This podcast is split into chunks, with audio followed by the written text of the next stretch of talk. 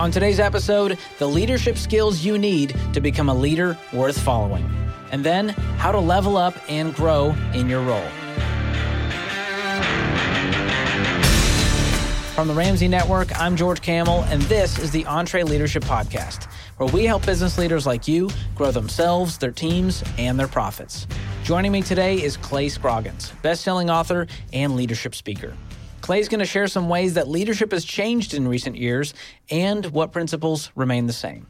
Then we're going to get into the leadership skills he believes will make you a leader worth following. So let's jump right in. Here's our conversation. Clay, it's so great to have you on the podcast. How you been? I've, how have I been? What a what a it's a huge loaded question. question. I know. Loaded. I know. Just sum up in one sentence what the last two years is, of a global pandemic has been like. Yeah. But I'm doing great, honestly. Our kids are uh, healthy, which is a massive blessing. My wife and I have five kids. We live in Atlanta. My wife and I are doing great. I love her. Most days I think she loves me, which is awesome. I resigned from my job six months ago, so a pretty significant move. I That's stepped out on my own. Yeah.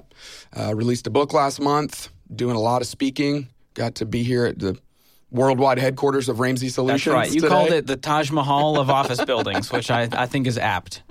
I mean, for those of you that haven't, anybody can come and just see it because Yeah. you can just come and watch the people do that all the time. If you're ever in greater Nashville area, the Brentwood. Franklin area, you, you got to stop by and just see There's it. the pitch from Clay. And uh, our whole team got to hear from you this morning uh, with a powerful message. And we get to dive in to some of the concepts in your new book, The Aspiring Leader's Guide to the Future. What an epic title. So, you wrote this book, How to Lead When You're Not in Charge, a few years back, and it made its way around Ramsey. It went viral at Ramsey, is the best way I can describe it. Well, that is kind of you to say, and I hope that is actually true. Truth be told, though, the cover is so bright. If it's anywhere in a room, you're gonna see it. It's aggressively yellow. it's aggressively That's the yellow. best way to Honestly, say it. there was this publishing cover that is not as a distribution company that does a lot of stuff in airports and, and grocery stores. This I, I was talking about how bright it was, and this girl tells me she was like, I, I work in graphics, and she showed me this little uh, card that they were using for some. They were given to some suppliers, and she said, I actually had to turn the yellow down on your book Wow. because it was too bright for this graphic we were using. that's a, that's a good sign. It Yeah, stands like, out in the okay. crowd. It stands out. So, since you wrote that book Yeah. years ago and you've got this new one out, what are some ways that leadership has changed since then? Yeah, so that was 2017. 2019, I wrote a book called How to Lead in a World of Distraction, which is that released right before the pandemic hit, which, you know, obviously I would love to go back and rewrite that because little did I know it felt like all the distractions of life were about to be turned down, at least for a couple days. I mean, we all were like, all of a sudden, like, okay, everybody work from home, you know? And then uh, we all found new ways of distracting ourselves, That's which right. is what the concept of that book was TikTok about. was released. There we go. That's right. Tiger King was a thing, right? And now it's all about Wordle. Um, speaking of evergreen content, that will certainly There we this go. content. It'll still be cool, hopefully, Hopefully, a year from now. Then I uh, I started thinking about this concept then. So I would say from 2020, that's when I really started asking the question. Okay, clearly the world is changing, and if the world is changing, then certainly leadership is changing. And let me just stop and say, I believe in the definition of leadership that says we're all a leader. Obviously, this is not to CEOs. This is not to team leaders. This is, hey, if you're awake today, you have an opportunity to influence people. And if you do, and if you're interested in growing that, then I consider you an aspiring leader. So the book is really asking the question yes, leadership is changing, but how? How is it changing? And some of the primary ways I see it changing the amount of information that is now at our disposal, the amount of information that's being created, that's requiring some new attributes out of leaders. Humility has always been something that we admire in leaders, but there is a new kind of humility that says, hey, I am forever stuck in the, uh, I call it the noob state. Are you a video gamer? Oh, yeah. So N anyone E W B. N E W B. Okay. Yeah, anyone. I'm not really a gamer, but I know the term in the gaming world. If you're a rookie, or if you're brand new, or if you're playing your game like you're a rookie, it's kind of a slight. It's a diss. It's a criticism. Derogatory term for right. amateurs. That's right. You noob. there we go. Yeah. Well, what I've learned is because everything's being updated constantly, the technology that's going to impact the world most in five years hasn't been created yet or is in, still in the works. The technology that's affecting us today wasn't around five years ago. So because of how fast information is being created, how how much the world is changing, the idea of being ever stuck in that noob state is so important for us to accept that. So the subtitle of the book is Nine Surprising Ways Leadership is Changing. The first one is you have to be willing to say, I just don't know. And not let that exclude you or not let that um, create this insecurity in you that says, oh, well, if I don't know, then I guess I can't lead. Because there was a day where knowledge accumulation led to leadership. You became an expert in the field because you knew a lot about it.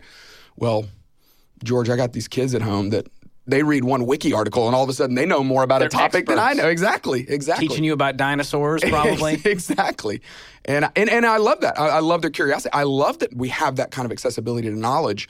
But what it's teaching me is if I think that I've got to be the foremost expert on whatever topic or whatever area or field that I'm trying to lead out in, that in order to lead out, I have to be the knowledge expert. That's just, it's impossible these days. You can't be. We are all going to be forever stuck in a noob state. And we have to accept that and be willing to go, all right, well, that's different. So let me develop into the kind of leader that's willing to say, I don't know, but let's figure that out together, or let me go figure out the answer to that. I'm going to get back with you. But until then, here's what we're doing. Yeah, and that's, that's, the entrepreneurial mindset is problem solving. I'm going to figure it out. Nothing's going to stop me. But as you get further into business and you get older, change becomes scarier. And technology, social media, things are mm-hmm. moving at such a rapid pace. You just feel disconnected and out of mm-hmm. control. You're like, I have no clue how to keep up with this. That's exactly Is there a way to keep up? What is the right approach to take? Well, I don't think we should stop trying to keep up. So I do think, you know, my wife and I were on a walk last week, and this just cracked me up because we're on this, you know, like Chastain Park in Atlanta, big park. We're walking around the park, and we walk past these two ladies, and of course, I'm judging their age, but I think they were about in their 60s. It kind of reminded me of my mom. I was just picturing my mom on this walk. And you know, you, you pass them, so you get like one sentence of their conversation. And I heard this lady, she's she's looking over at her friend, and she goes, "So what I've heard is is that these video reels are what you do to get more followers." Oh, my And I was like, "Oh my gosh, good for you!" Like I was kind of proud of this mom. I'm She like, got it. Yes, that is exactly right because I've had to learn that. I mean, I, I didn't know what reels were on Instagram until somebody had to teach me how to say, you know, I'm in a meeting last week and somebody was like, well, you're just going to want to make, make sure you put a Linktree in your bio in Instagram. And I'm like, hey, I'm so sorry. Can we stop for one second? Can someone tell me what a Linktree is? And then the dude that helps me with social media was in the meeting and he was like, hey, man, just click on your bio. You have one in there. And I was like, already you already have one. I was like, okay. I, I use that as an illustration, just say, you have to try. Yeah, sure, try. Like be willing to, but don't be afraid to say, I I don't know the answer to that question. And, and you're right. It is about the expansion, evolution of technology. I mean, the, we've all had that experience of opening up an app and you're like, where'd my menu go? Like, why did they? They've already updated. They changed it. Like, what happened? Right? Yeah. It's just constant. The cheese has constant. moved. The So- cheese is constantly moving. Right. Like you're saying, sometimes as a leader, you just got to go, I'm going to delegate this. And if you're in a place to do that, that's great. A lot of small business owners, they're not in a place to go hire seven people That's to do right. all the things That's they right. don't want to do or can't do, and they want to focus on what only they can do. That's right. So there's some great principles in there, but it does take a humility to go, I don't know. I'm going to figure it out. Mm-hmm. And over time, it gets better. And Dave Ramsey experienced that. And now he's got all this leadership in place. He's got developers that know words that he has he has no clue what they mean. Mm. And so there's that trust that you can build over time to delegate those things. That's right. That's right. Here's a math refresher. There are only 24 hours in a day, so you and your team need to streamline time consuming tasks to focus on the activities that make money. Smart businesses are realizing that to reduce headaches as they scale, they need NetSuite by Oracle. NetSuite is the number one cloud financial system, bringing accounting, financial management, inventory, and HR into one platform.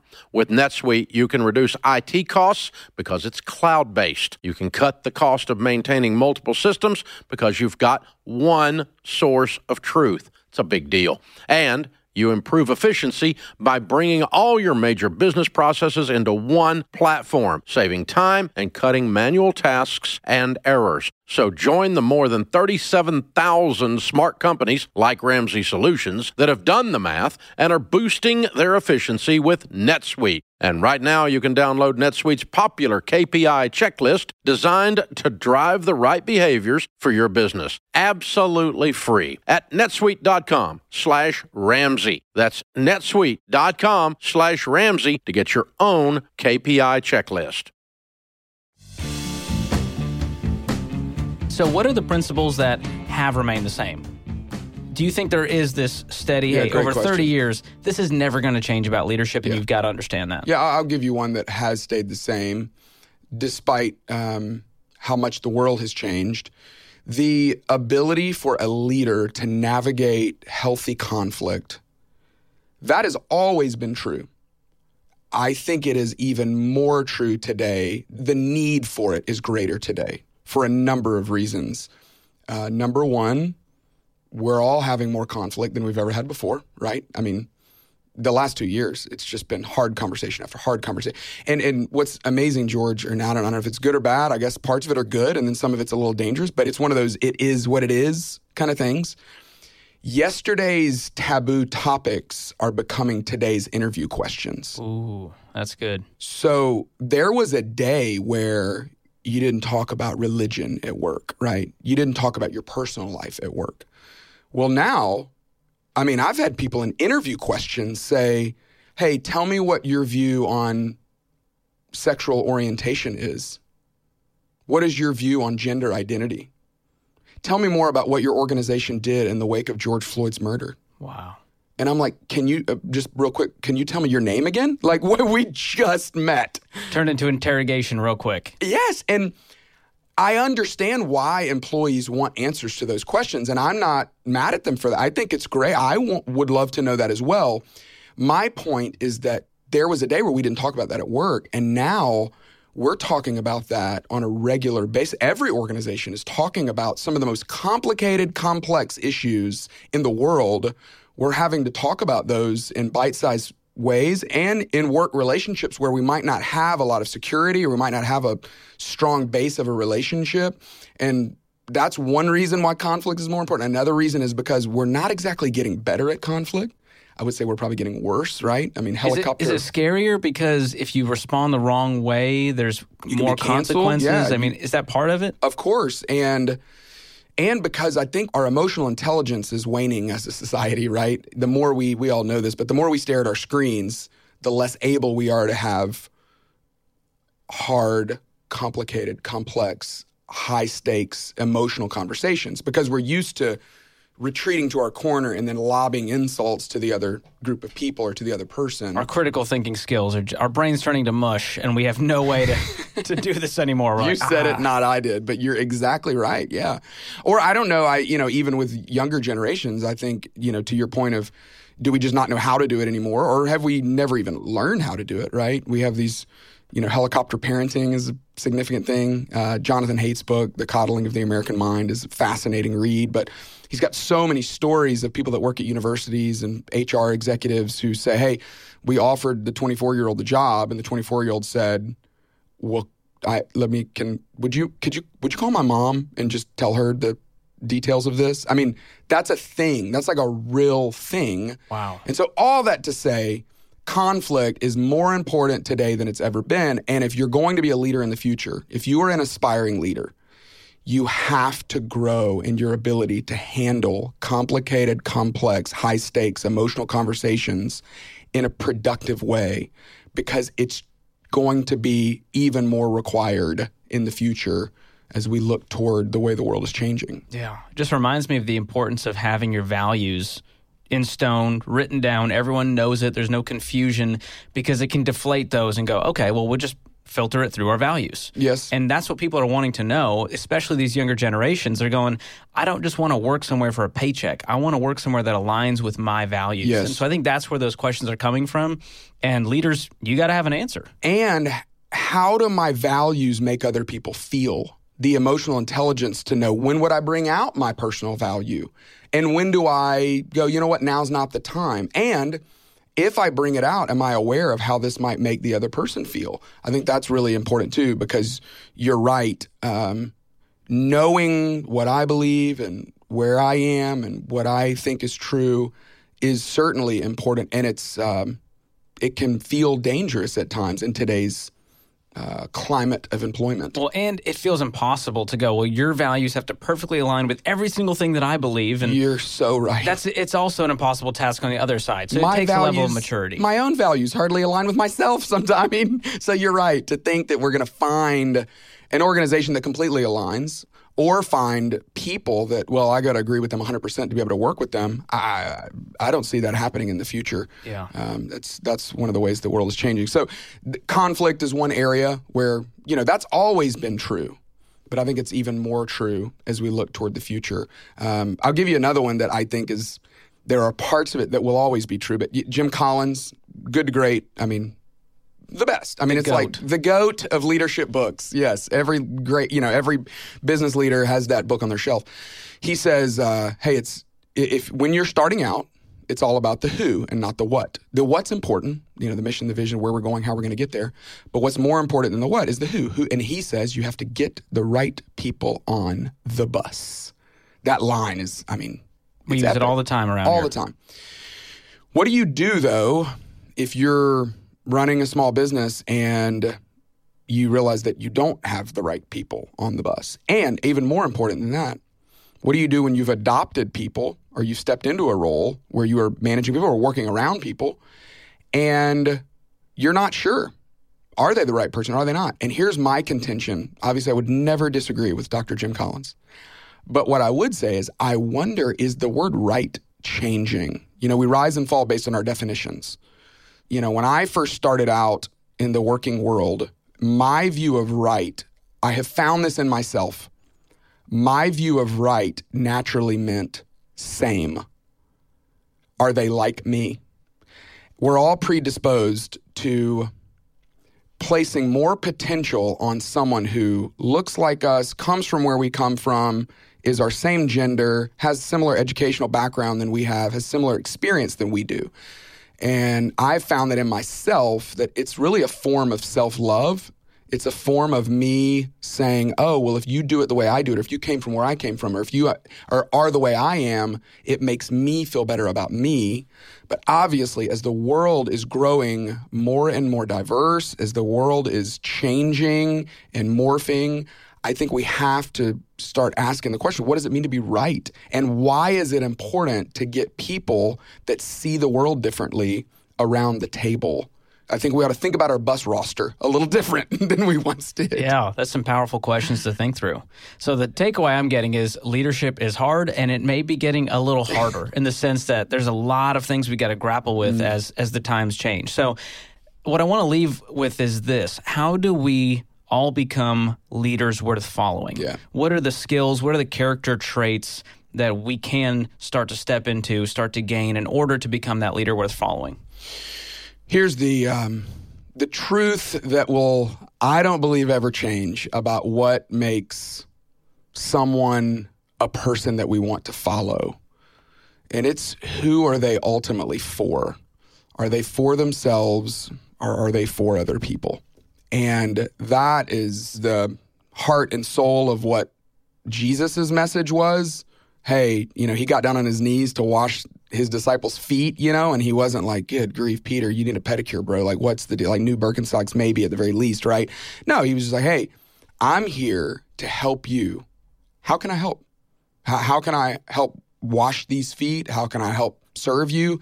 Um, how can I help challenge you? It doesn't mean that we're soft and that we always just get along. Sometimes love requires us to say something that might seem challenging, but can we do it in a way that says, I'm saying this because I believe in you? Uh, Daniel Coyle in Culture Code has this whole section about Gregg Popovich, the coach of the San Antonio Spurs. He said the thing that made him so great or makes him so great, he's not even done yet, his former players said they never doubted that he was going to tell them where they fell short. He was always willing to do that, but he believed in them so deeply that they knew he believes I can get there. And so I'm going to continue to hustle and grind and try because he's in this for me. Mm-hmm. And I just think that is what all of us should continue to strive to be. And that's that's the way leadership was in the past, but that's the way leadership's still going to be in the future. Is that the greatest leaders of the future, the people that have the most influence in the future, are going to be the ones where we are convinced they are not in this for themselves. They are here. They're showing up. One of those phrases that everybody's saying today is "I'm here for it." You know, oh, I'm here for it. You know, these chips and queso, I'm here for it. Right? Well, they know, hey, I'm here. I am here not for me, not to just help my career, help my business, but I am here for you. I'm here to help you. That has always been, and I don't think that's ever going to change, but the aspiring leader of the future has got to continue to grow and develop into that. Mm. Is that servant leadership? It's a redundant saying. We can take the word servant out. That's we right. assume that leaders exist to serve, and That's the best right. leaders do that really well. And Clay, you are one of those people, and I'm Oh, well, thank you, super excited Thanks. about this book. So I want everyone to unpack all nine principles in here because I think it can change the game as we step into the future that we're already in, so we can continue to have impact on our teams, our communities, our right. families that that we need to have as leaders and as business owners. Love it. Thanks so George. much. Yeah, thank you. Always a great conversation with our friend Clay Scroggins. Thank you so much, Clay. If you want to get a copy of his new book, The Aspiring Leader's Guide to the Future Nine Surprising Ways Leadership is Changing, just use the link in the show notes. Now, Clay shared some of the leadership skills that are needed to become a leader worth following. But how do you develop those skills to level up in your leadership? We'll have a conversation about that right after this. This episode is brought to you by Trainual. Even when you're great at running the day to day, a lot of leaders struggle to delegate. But delegation is a critical leadership skill, and empowering your team by building that skill just takes having the right system in place. Well, Trainual is that system, and it's a game changer. Trainual is an easy to use app that helps document and organize everything about your company in one place clear outlines for every role and responsibility, step by step training for all your SOPs and employee handbook content, an org chart and directory. You can build accountability tests. Employees can even use Trainual's powerful search to answer their own questions. Companies using Trainual are cutting training time and related costs by up to 75%. Get started with over 300 templates and their world class support. It's time to get your entire team playing from the same playbook. Visit trainual.com slash entree today for a demo and get 15% off your first year with code entre15. That's 15% off at T-R-A-I-N-U-A-L dot com slash entree with code E E-N-T-R-E-1-5. All right, coming up, I talk with Katie Crenshaw, Senior Vice President of Ramsey Personalities here at Ramsey Solutions. We're going to talk about the leadership skills that were necessary for her to become successful and move up in leadership at Ramsey. Here's our conversation. Katie, thank you so much for being on the podcast. How are you? I'm good. Thanks for having me, George. So, we work on the same team, and you're one of my leaders, and it's an honor, by the way. But you The honor is all mine. it didn't start that way, Katie. You started at an entry level position how many years ago? 14 and a half. How Yes. time flies. Yes. And you've moved up in leadership roles, and I've got to watch some of that growth over my nine years here. Yeah. What has that journey been like for you? Long. It's been long, George. but uh, I started here at 23 years old, um, right out of college, and um, which was about 14 and a half years ago. And I started as an assistant on our marketing team. And the company was about 140 people, which now you look and we're over 1,100 people. And so I've seen a ton of growth. But I stayed in the assistant role for a couple years. And my leader at the time, who's been on this podcast a couple of times, Jen Sievertson, uh, she asked me to come into her office and she said, Hey, I want to talk to you about something. And I was like, Okay. And she was like, I really think you might do well in this other position where we need somebody. And um, I was like, I don't know. I'm not sure I really want to do that. And she just sort of gently kept nudging me and pushing me. And we still joke about it to this day because I still work pretty closely with her in my role. And she says that she saw a lot of potential in me. And I always say, like, it's okay, Jen. I can say that, like, I was a terrible assistant and you needed to find another place for me. Um, but she still holds firm to that. Uh, so I did. I moved into that role, which was in project management.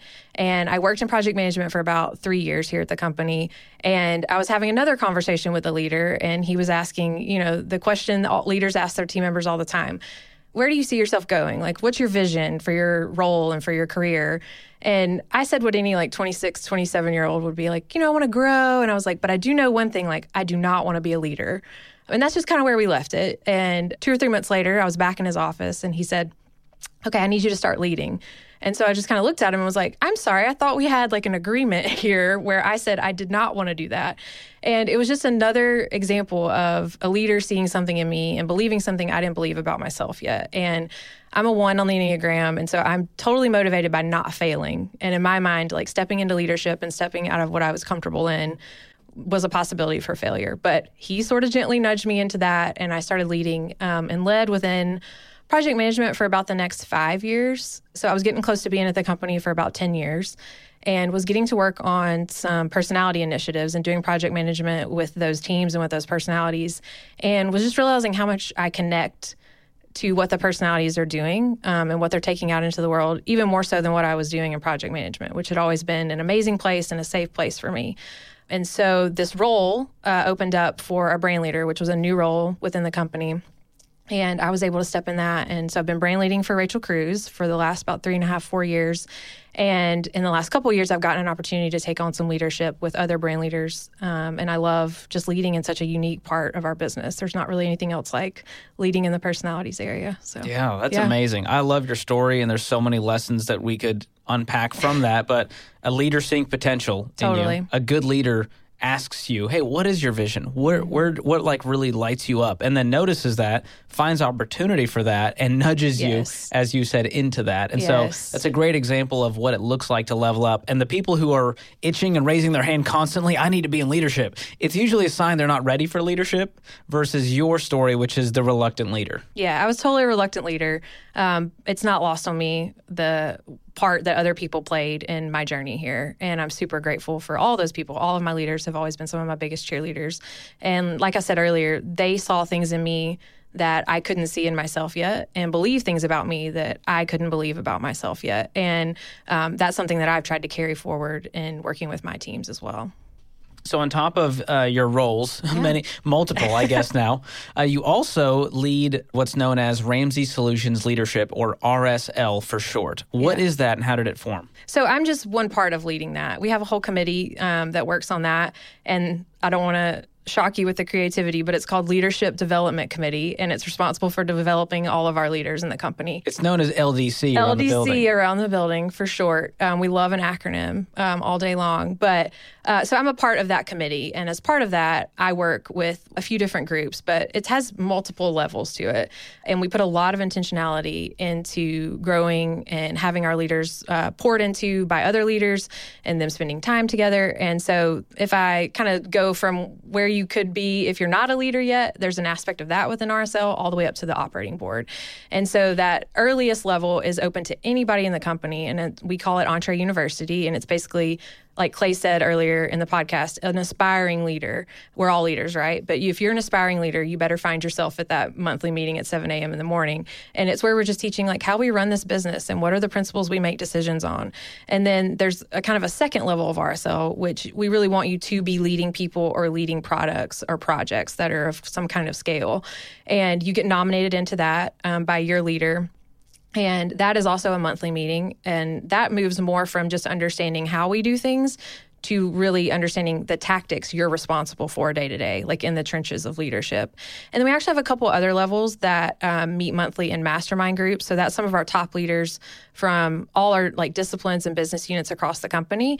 And again, they meet monthly in those masterminds, and that's moving more from tactics to like accountability and that ongoing accountability with other leaders. And obviously, that's highly relational. And we do all of this, and we invest a lot of hours every month into all of those meetings and into those plans and those things. And again, we have a whole committee that meets weekly just to talk about how we're developing our leaders across the company. That's amazing. And it wasn't always this way. We've gotten a lot better over yes. time yeah. about creating these kind of growth tracks for our team. Yeah. Because as a growth company, people come here and they want to grow in their role. They want to step into leadership yeah. roles. So how do people do that well. I'm sure you've seen it modeled poorly and modeled really well. If someone's listening and they're going, Katie, I'm not where I want to be. I want to level up. I want to step into yeah. this next thing. Yeah. How do I do that tactfully? Yeah. I think a couple of things that have helped me in doing that as I've grown in leadership and as I've moved roles in the company, probably two or three things I would call out. We have a, a, leadership model that we use, and we use that a lot in all of the RSL and LDC things we do. We use it for growth conversations to manage expectations, help leaders self identify their strengths and their weaknesses. And it's vision, results, relationship, and then there's ongoing personal transformation that kind of is the engine that keeps all of that running, right? And so if I look at that for myself and where I've seen myself be able to use those things well, I'm relationships, results, and vision. Those are kind of mine in that order. And if I pull out a couple, self awareness has been huge for me. It's not constantly looking inward and being like, what's going on with me? That's not what that means it's my ability to kind of be aware of the wake I'm leaving. And so as I'm going in and out of meetings or in and out of one on ones, being able to read a room, read people's body language, and say, what effect am I having on the people around me? And being aware of it is one thing, but being able to go and follow up on it is another thing. So being willing to say, like, hey, when I said this thing, I saw you react this way. Um, and sometimes it may have nothing to do with you. It may be something that's going on with them. But being willing to go have those conversations has kind of constantly kept me grounded. And then I think keeps me humble, which is just another huge part of being a leader. Clay said this earlier, but it's also just a huge one healthy conflict, like the ability to do that. I think a lot of times we can blow it up into this huge thing. And it was one of the reasons I thought I didn't want to be a leader because I was like, I'm not good at doing conflict. And it looks like it's just a whole lot of conflict all the time. And so that was one of the reasons I was kind of shying away from moving into leadership. But once I realized that I'm a highly relational person, I, I, realized how leaning into healthy conflict could come for me. And it's actually something now like I come to the table with a lot of energy for. And it's not like I wake up in the morning and I'm like, I'm so excited. I get to do fight. healthy conflict or I get to do conflict with someone today. But I do come to the table with energy because I feel like it's a thing that helps us move forward. Um, when we're not having healthy conflict or we're not leaning into that, I feel like we find ourselves stuck in these cycles of having the same conversations over and over again or expecting people to change, but we haven't told them how they need to change. And so being able to lean in and have a hard conversation with somebody just creates forward movement. And I'm all about forward movement because my second one is in results.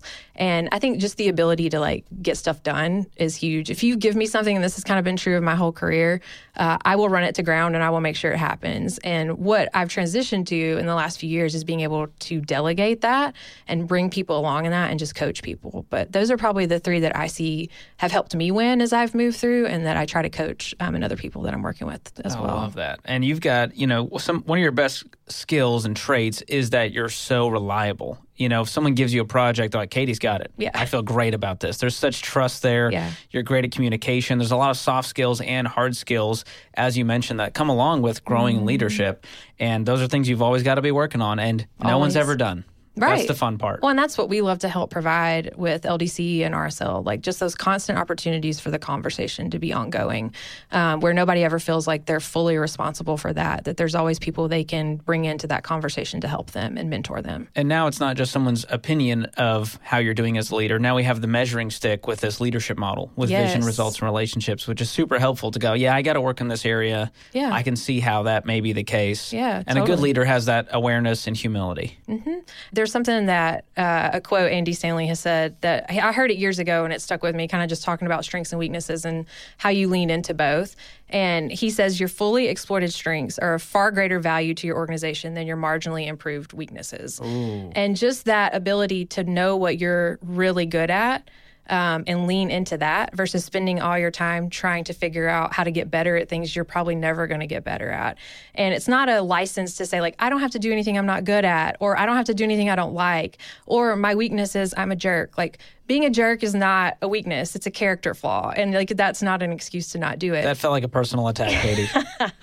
Never george. Uh, but i mean here's an example of using your strengths and leaning on other people's right? So i work with a great group of guys who are also brand leaders and one of my colleagues has an amazing eye for like design and how it connects to branding and he looks at something and sees like what it could be what it should be what it's not and i look at it and see like pictures and words and so we just see things very differently versus me taking away from all my strengths of the things that I bring to the table that only I can. I know that anytime something like that comes up, I can lean on him and say, like, what do you think about this? Hey, will you run with this and kind of run with this for all of us? Uh, so just being able to know not only what you're good at, um, but also what those around you are good at. And I think that's something else that all the things that we provide within RSL are really good at helping facilitate that too. Yeah. Well, Katie, I've loved watching you grow in leadership. I appreciate leaders like you uh, who I get to serve underneath and have humility, character, integrity. They're trustworthy, they're reliable, uh, they're relational, and I appreciate you uh, unleashing some wisdom on our listeners today. Thanks, George. Thanks for having me. Thank you so much, Katie. Grateful to have you as one of my leaders. As she just talked about, we use a three part model to assess our leaders, and we call it the Ramsey Solutions Leadership Model. Genius, I know. And our team created a free guide for you that you can use as an assessment. This will help you evaluate your own leadership and determine which area you need to work on the most vision, relationships, or results. If you want to download it, just click the link in the show notes. Hope you enjoyed today's episode of the show. If you did, give us a five star rating and write us a review. We appreciate your feedback. And the simplest way to help us grow the show is to send this episode to a friend. Be sure to follow us at EntreLeadership wherever you hang out on social media. This episode was produced by Tim Hull, edited by Jacob Harrison, and mixed and mastered by Will Rudder. I'm your host, George Kamel, and on behalf of the entire EntreLeadership team, thanks for listening. Until next time, keep learning and keep leading.